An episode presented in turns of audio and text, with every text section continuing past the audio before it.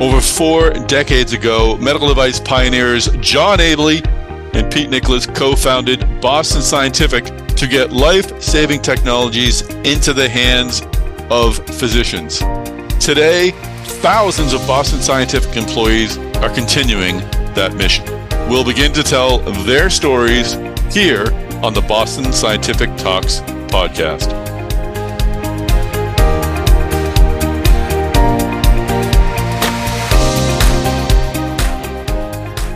Everybody. This is Tom Salemi of Device Talks. Welcome back to the Boston Scientific Talks podcast. Our guests today are Kathryn Unger.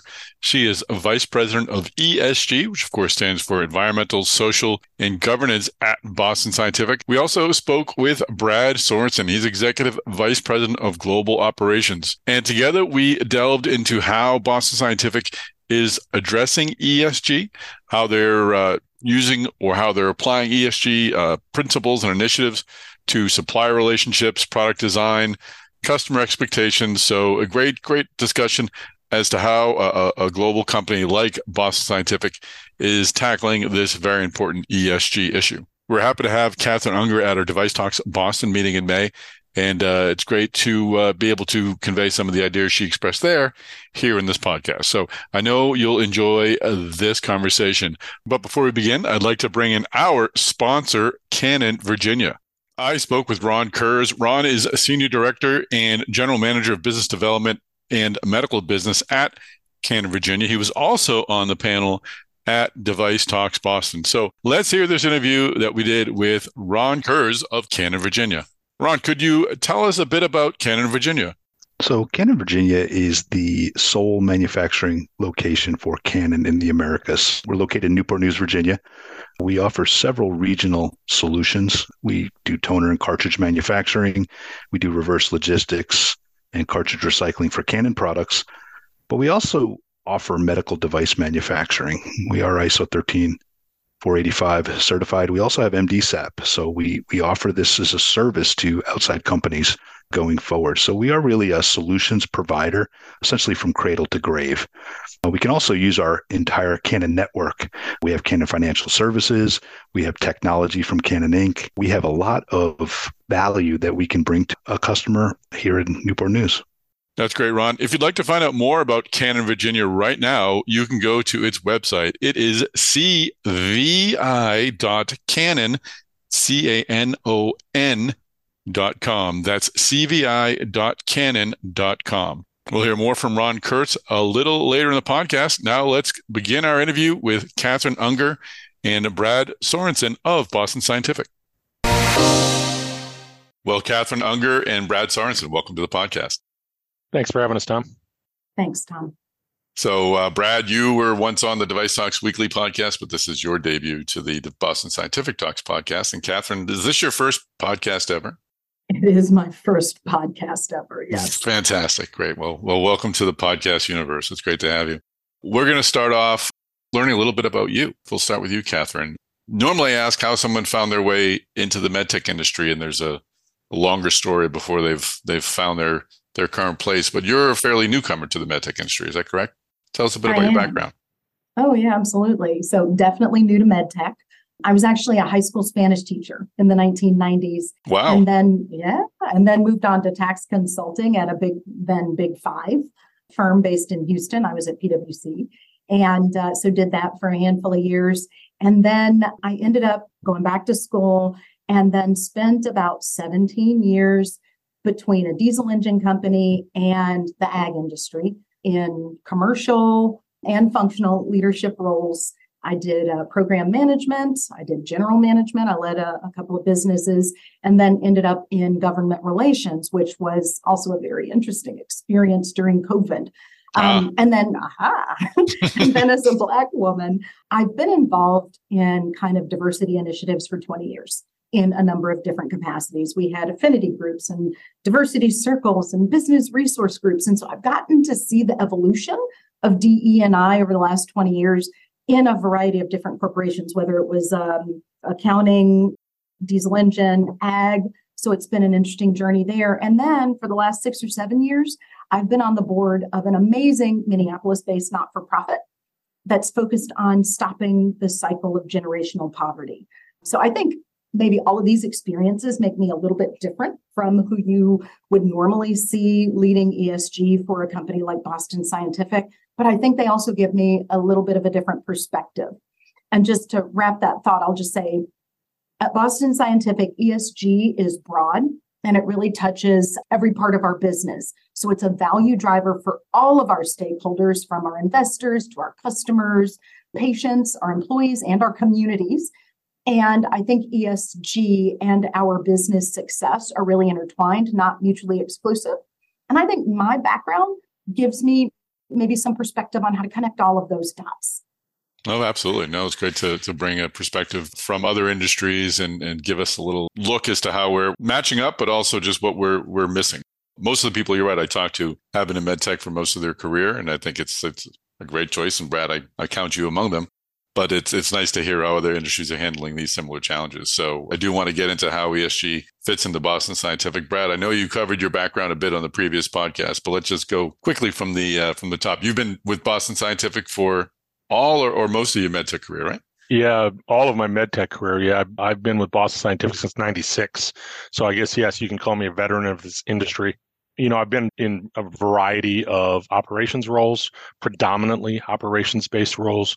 Uh, today, I'm responsible for global operations for Boston Scientific, which includes not just plan, source, make, deliver, and then entire supply chain side of things, but also corporate technology, our IT organization, quality and regulatory affairs, and all of global real estate and facilities, which has a huge piece on, you know, in particular the E side of ESG. Great. Well, let's uh, let's zoom out for a moment, Kathryn. If you would kind of walk us through, you, you started to hit upon the the origins and the meanings of ESG. I think for a lot of people, myself included, it's a it was a, a, term that we weren't really hearing until a few years ago. But if you break it down to environmental, social, and governance, I mean, there are issues that we have been dealing with one way or the other for a very long time.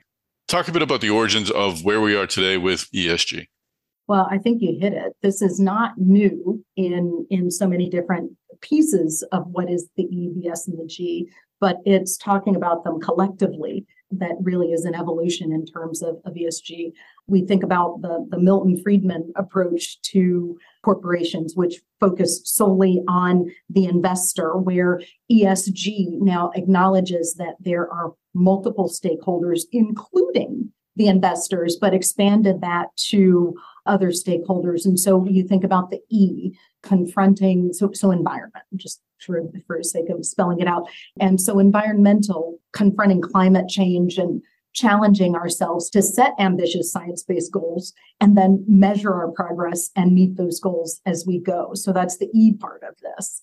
And then the S piece which, as, as you know, folks have been doing DE&I work, community outreach, all of that for some time, but also the quality piece of what we do and how we impact lives. So, S, which is for us investing in our people and then empowering them to make a difference, impacting global health disparities and allowing us to improve lives around the world.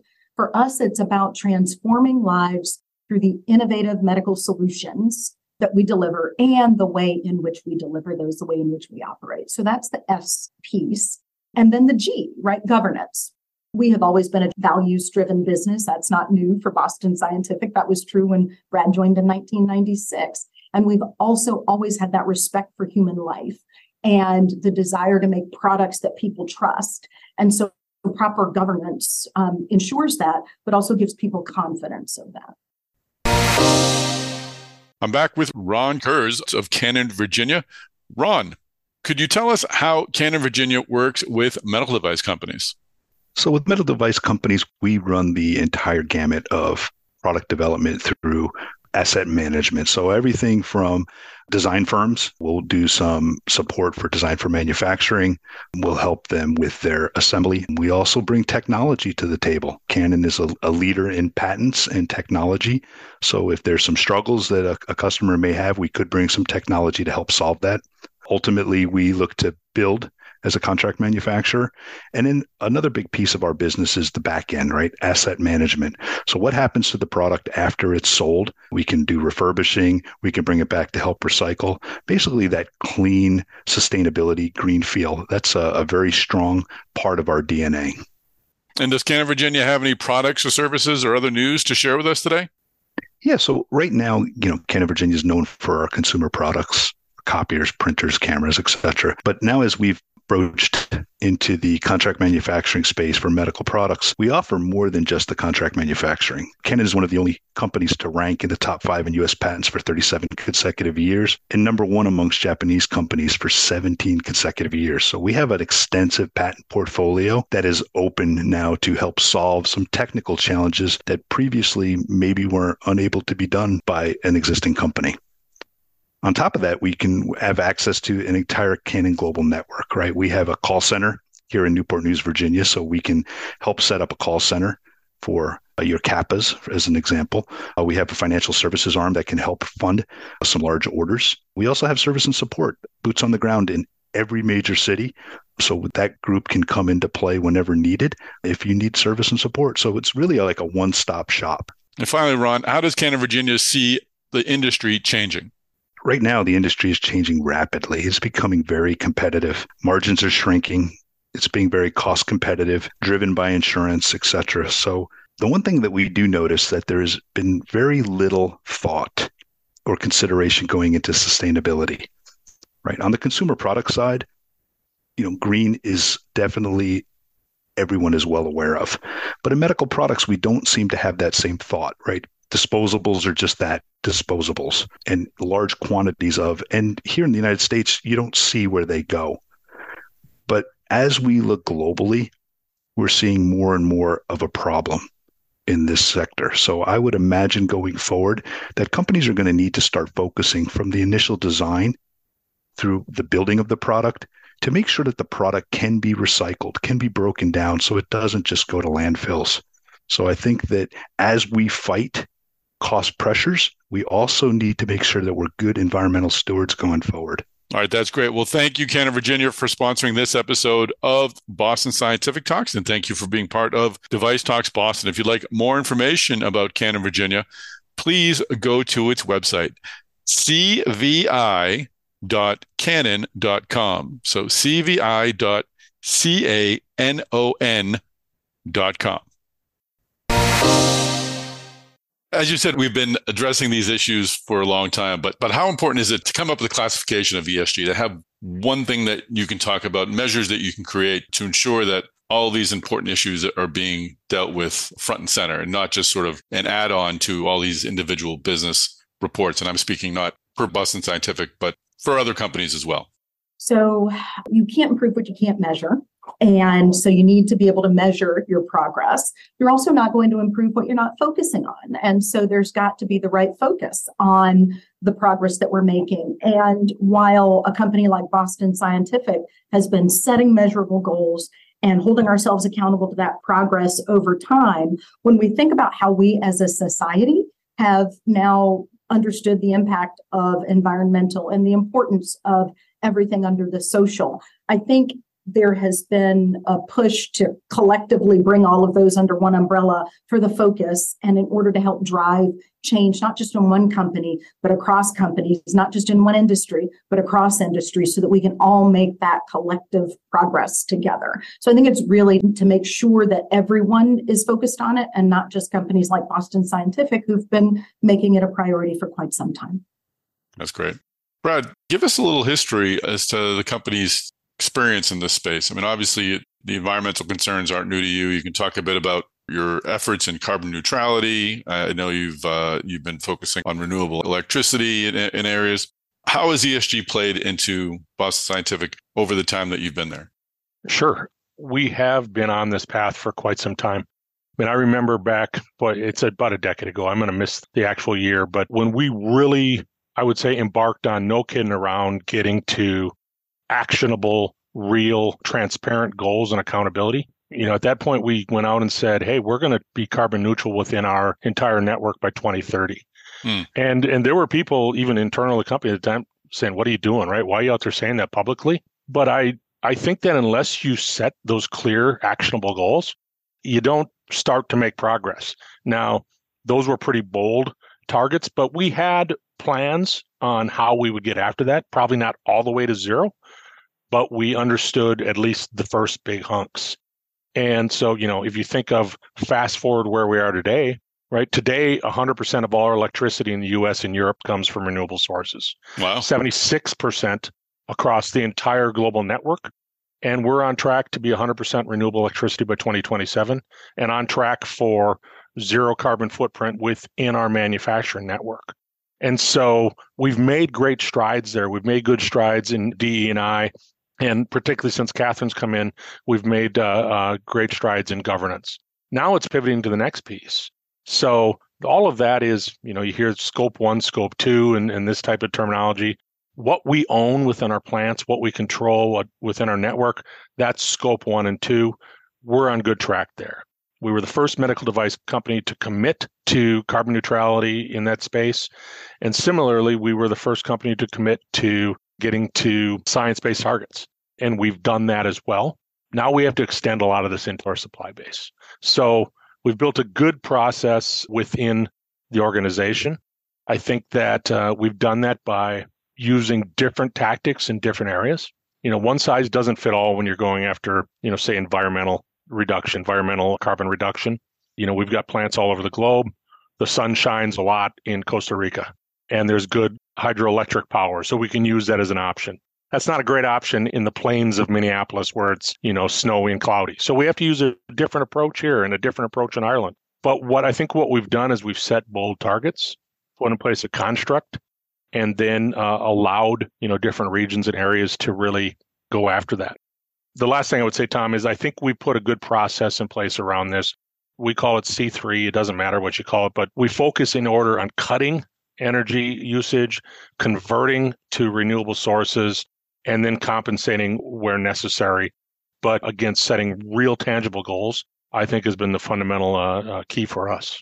And are you getting that renewable energy? I imagine it's from outside generators of energy, but are you also creating facilities on your property, solar panels and whatnot to achieve we, that? Yeah, we've got both. I mean, where we can. So places like Puerto Rico has a mm-hmm. full uh, solar grid on its roof, actually in a in a lot next door. Costa Rica has a lot of solar capabilities. Malaysia, we're able to utilize some geothermic. So there's different opportunities in different areas. We generate essentially as much as we can internally. And then the rest we will get from, say, power purchase agreements or that type of thing where we will buy our power from renewable sources versus, you know, petroleum sources, et cetera. Interesting. So I, I want to explore the how you're engaging suppliers on this in a little bit. But but Kathryn, can you kind of tell me how your efforts and ESG efforts are sort of fitting in across the corporate layers at, at Boston Scientific? Are you working with each business individually? Do they have representatives, ESG representatives in each business? Are you sort of going from business to business and, and managing? How is it fitting into the, the corporate structure at Boston Scientific? Well, I'll say it's a timely question because, as any company, we have a strategy planning process and an AOP process, and so we're starting that that off at this point in the year now. And as we mentioned, I, I joined the company just at the end of last year, so we're standing up this function as we go and trying to design things that are appropriate for our business, but also reflect functional excellence. And we also want it to be a two way process, not us telling the business this is what we're going to do, but understanding what's happening already. Because as we said, ESG didn't start six months ago when we stood up our function. It started quite some time ago within Boston Scientific in so many different ways. So we are undergoing a few steps at once. One, learning all the amazing stuff that's happening everywhere in the organization and what the needs are and what the demands are in the E and the S and the G space. For example, you've got the European Corporate Sustainability Reporting Directive that's coming, right? So, what do we need to do to be prepared for that? We've got all of these pieces, good work happening in the different divisions and regions. I will be honest, Brad's organization is leading with great work, both supply facing and internally facing in terms of how we are reducing our environmental footprint. So, just one, getting our hands around all the amazing work happening, and then uh, working with the businesses and the divisions to set priorities together. I just don't think even DE and I doesn't report into ESG, it reports into our HR function. So we need to partner with them, maybe challenge them on, hey, can we do a little bit more? But we're already doing so well in that space. So for us, it's a partnership. we play that role. We also play the role of pushing and challenging and making sure nothing's falling by the wayside. For example, ensuring that while we're all running full speed ahead to work on scope three with our suppliers, we're not forgetting about EU CSRD and what the requirements are going to be there. So it's a it's a dance, but it's one that we're doing, I think, quite well. And we have leadership support from the top down, which is, I think, required in a company the size of Boston Scientific. And I do not report to Brad, so I'm not buttering him up for a bonus or whatnot. but I will say Brad is an example of a leader who has so much responsibility, but who has taken the time to make ESG a priority and to understand the metrics and the targets and the commitments and how we're doing against all of those. So I'm fortunate to be in a good spot here at Boston Scientific as we're standing up our function because of all of those things. Interesting.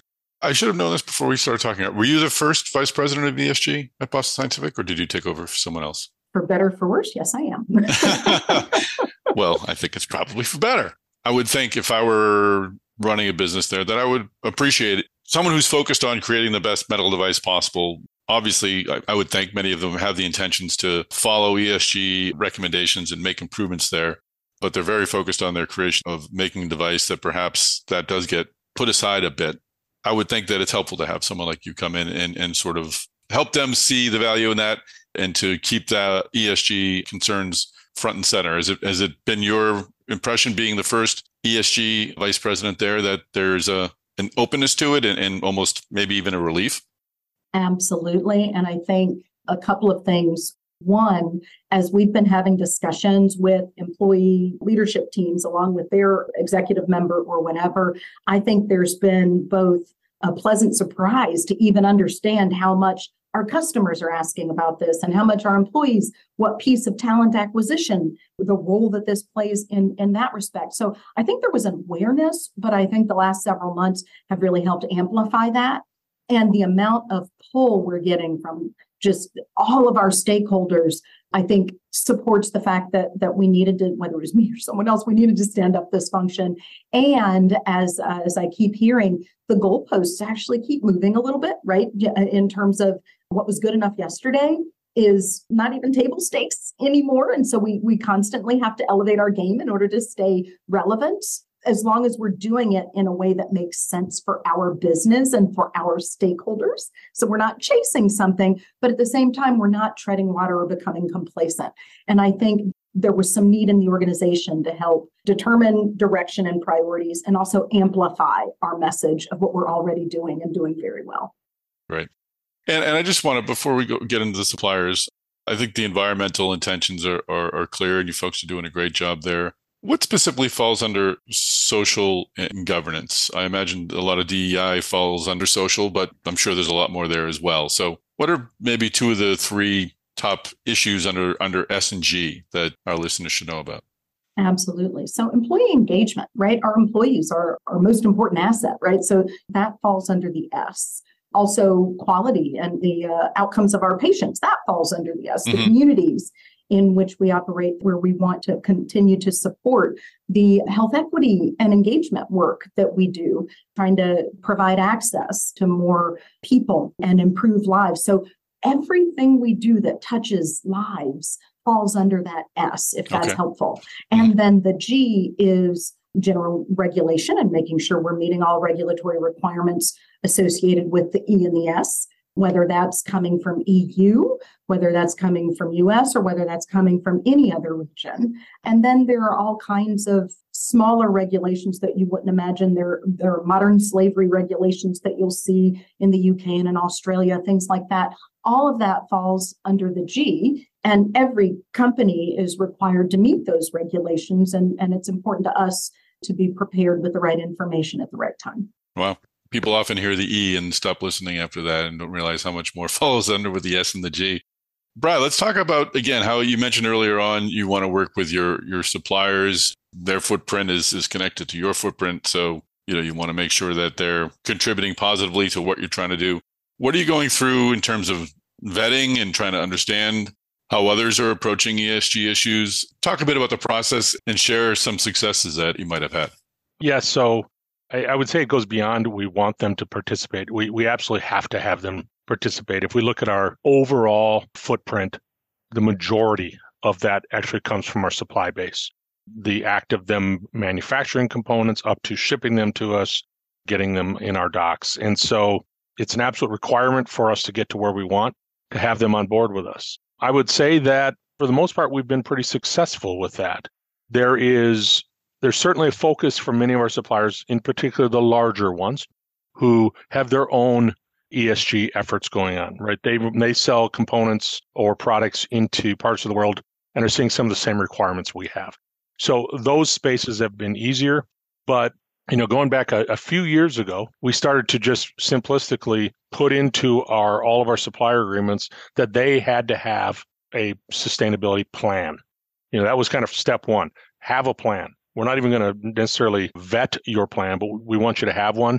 Now we've started to pivot toward now what are your actual accountable numbers, et cetera.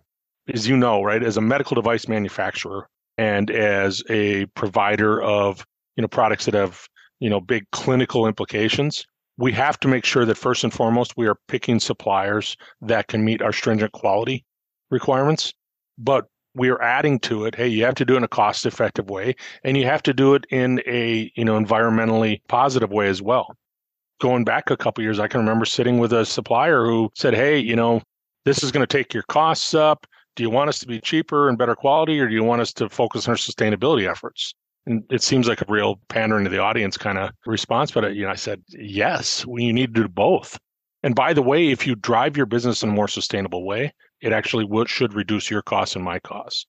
So, specifically, what we've really started to do is we've kicked off an effort that we call Ideal Product Flow, which is really focusing on making sure that not only are we building products, but sourcing components geographically from different sustainable sources so that we can reduce the footprint of moving stuff around the globe so we can get more plugged in from a manufacturer of the component to user of the component space. And then as suppliers have gotten on board with more sustainable efforts, more plugged into what we're doing, we've actually started to embed them earlier in the process so that as we think about designing products with sustainability or you know reduced carbon footprint in mind we can have those suppliers on board early on so for the most part I would say that the majority of suppliers have been on board. They may not know how to do it.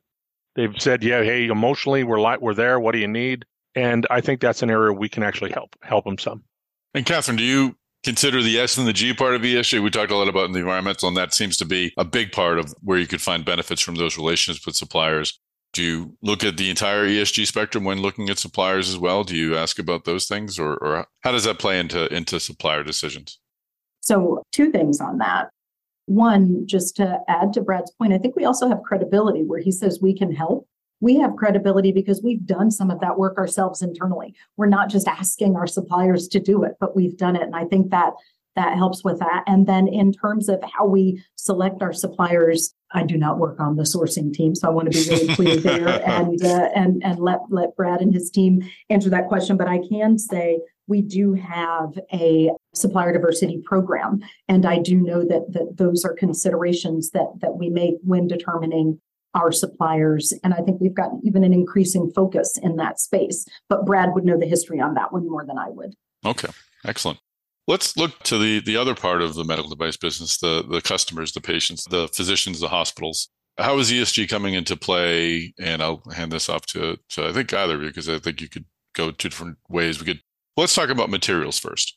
How are ESG concerns playing into your work with customers? Are you are you I imagine part of your efforts is to ensure that how you're delivering the products is the most uh, environmentally efficient that you're working with them as well in terms of recycling? How, how does ESG look moving forward, again, as you're selling devices to hospitals, to physicians? Yeah, um, I, I can take that. It's become a much bigger piece of the entry point.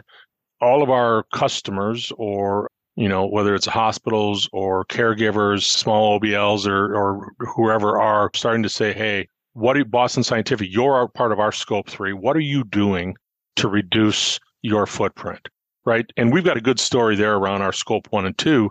But then the discussion, just as you said, Tom, turns to things like recyclability. it turns to things like packaging. Now, they're all in this business. They understand. You know, packaging is a great example.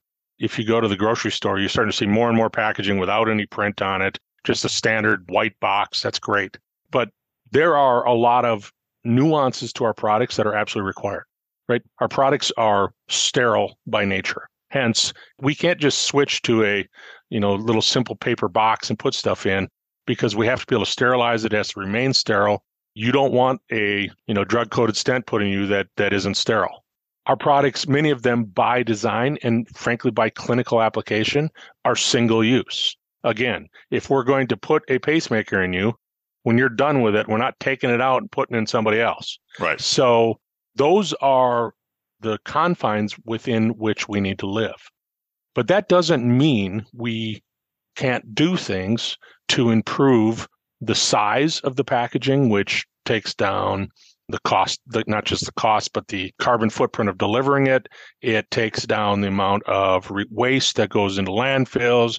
We can uh, reduce over packaging. We can sterilize product in a pouch versus in a final box. And so all of these things that we're doing internally reduce that footprint. But to go back to your original question, a lot of that is being required and asked for by our customer base.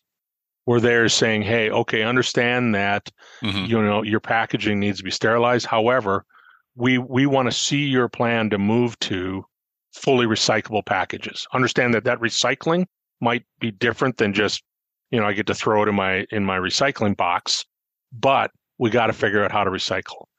You've got to tell us how to even though it's a single use device what is your plan for breaking down the component into aspects that might be recyclable like the the plastics or the metals and so our customer base is absolutely asking for it it's becoming part of tenders in europe for example it is in every single tender Tell us your cost, tell us your service level commitment, tell us your ESG game plan. It's become the same as delivery, quality, and cost from a lot of customers' minds. And I would add a couple of quick points to that, if that's okay.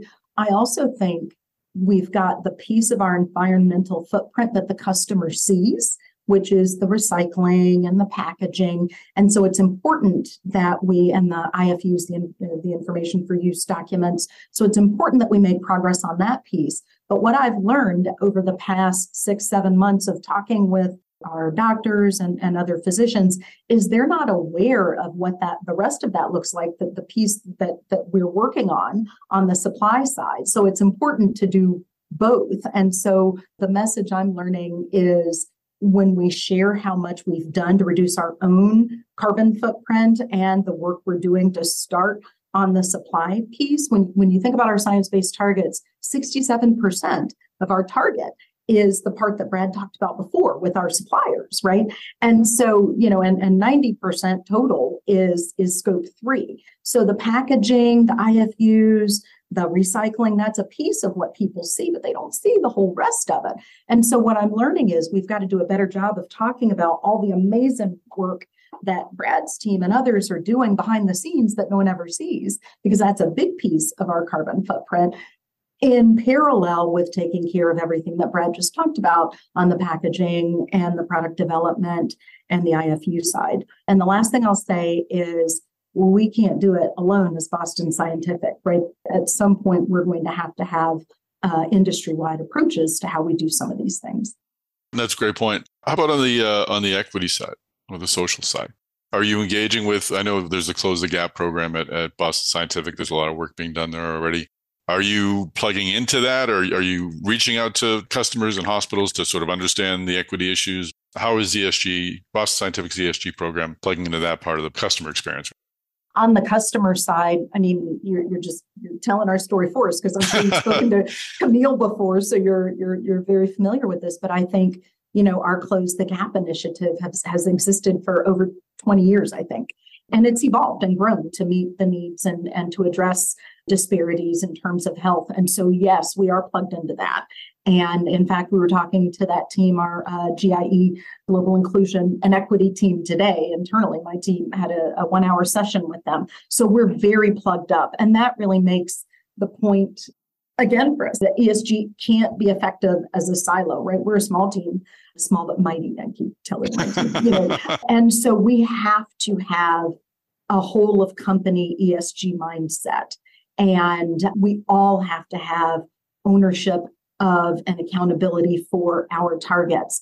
And again, I'm I'm really fortunate here at Boston Scientific because even before I joined, we had an ESG scorecard. Our bonus, 15% of it, and this is public, you can look at our proxy or whatever, but 15% of our bonus is tied to our metrics, employee engagement, 5%. Our DE&I targets 5%, and our environmental targets 5%. So all of our employees had, whether they knew it or not, had 15% of all of our bonuses tied to whether we're meeting and achieving these metrics. And so I just again feel fortunate that I'm at a company that's already off and running and now I just have to keep that momentum going and maybe help focus it here and there.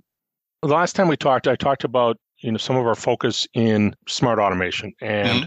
how we're thinking about reducing the labor load if you will in our space which gives us better resiliency et cetera i'm not going to go into all that again but our world there's such a focus on quality right we have no margin for error but through the lens of esg as we have invested in dramatic increases in automation and visual inspection capabilities, in parallel, we are also investing in what we call the GROW program, which I, I, think I mentioned as well, but is really about upskilling our employees, right? Creating opportunities them to move to the next level jobs into more technical roles or different roles rather than replacing them.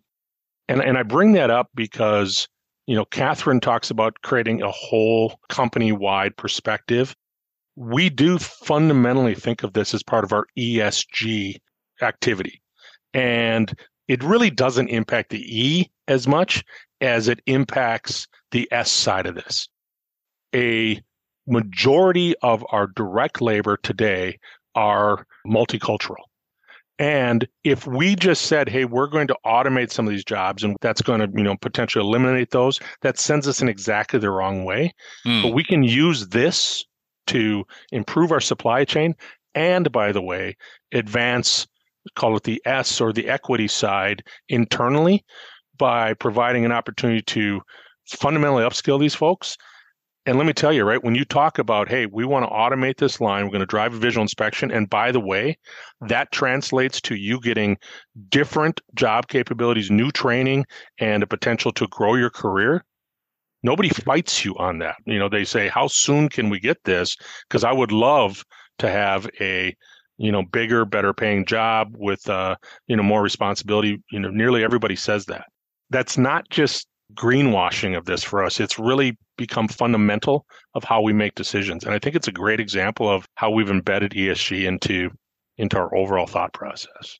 Kathryn anything to uh you can finish up with that? That's a great one to end on. Anything to add to brad's point there I love the Grow program. It's uh, it's one of those wonderful nuggets of excellence that existed before I got here, and you can learn from that and then scale it. It started off in one of our Ireland facilities as a result of some, I guess, voice of employee type work that they mm-hmm. did there, and now we've scaled it, and it's at I don't know, Brad knows better than I do, but multiple facilities globally, and it's one of the most uh, it's one of the programs I'm really most proud of because it's helping our facility level employees continue to advance and continue to create better lives for themselves and their families.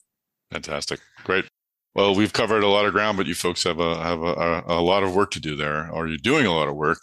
Appreciate your taking the time to updating us on Boston Scientific's progress in ESG. Thanks for uh, joining us on the podcast. Thanks, Tom. Good to see you. Thanks for the opportunity. Nice to meet you. Well, that is a wrap. Thanks so much for joining us on this episode of the Boston Scientific Talks podcast. Thank you, Canon, Virginia, for sponsoring this episode. Very much appreciated. And thanks, of course, to our guests, Kathryn Unger and Brad Sorenson. Please do us the favor of sharing this podcast on social media. When you do, please tag myself, Tom Salemi, of Device Talks. And of course, tag Boston Scientific as well. We'd all love to be part of those conversations. If you'd like to catch future episodes of Boston Scientific Talks, please subscribe to the Device Talks Podcast Network. It's available on any major podcast application, and you'll receive future episodes of Boston Scientific Talks and our Device Talks weekly podcast, as well as our other great podcasts. So, again, subscribe to the Device Talks Podcast Network on any major podcast application. Once again, that is a wrap. Thanks so much for joining us on the Boston Scientific Talks podcast. We're already working on another great episode that we'll be sending to you very soon. Take care, everyone.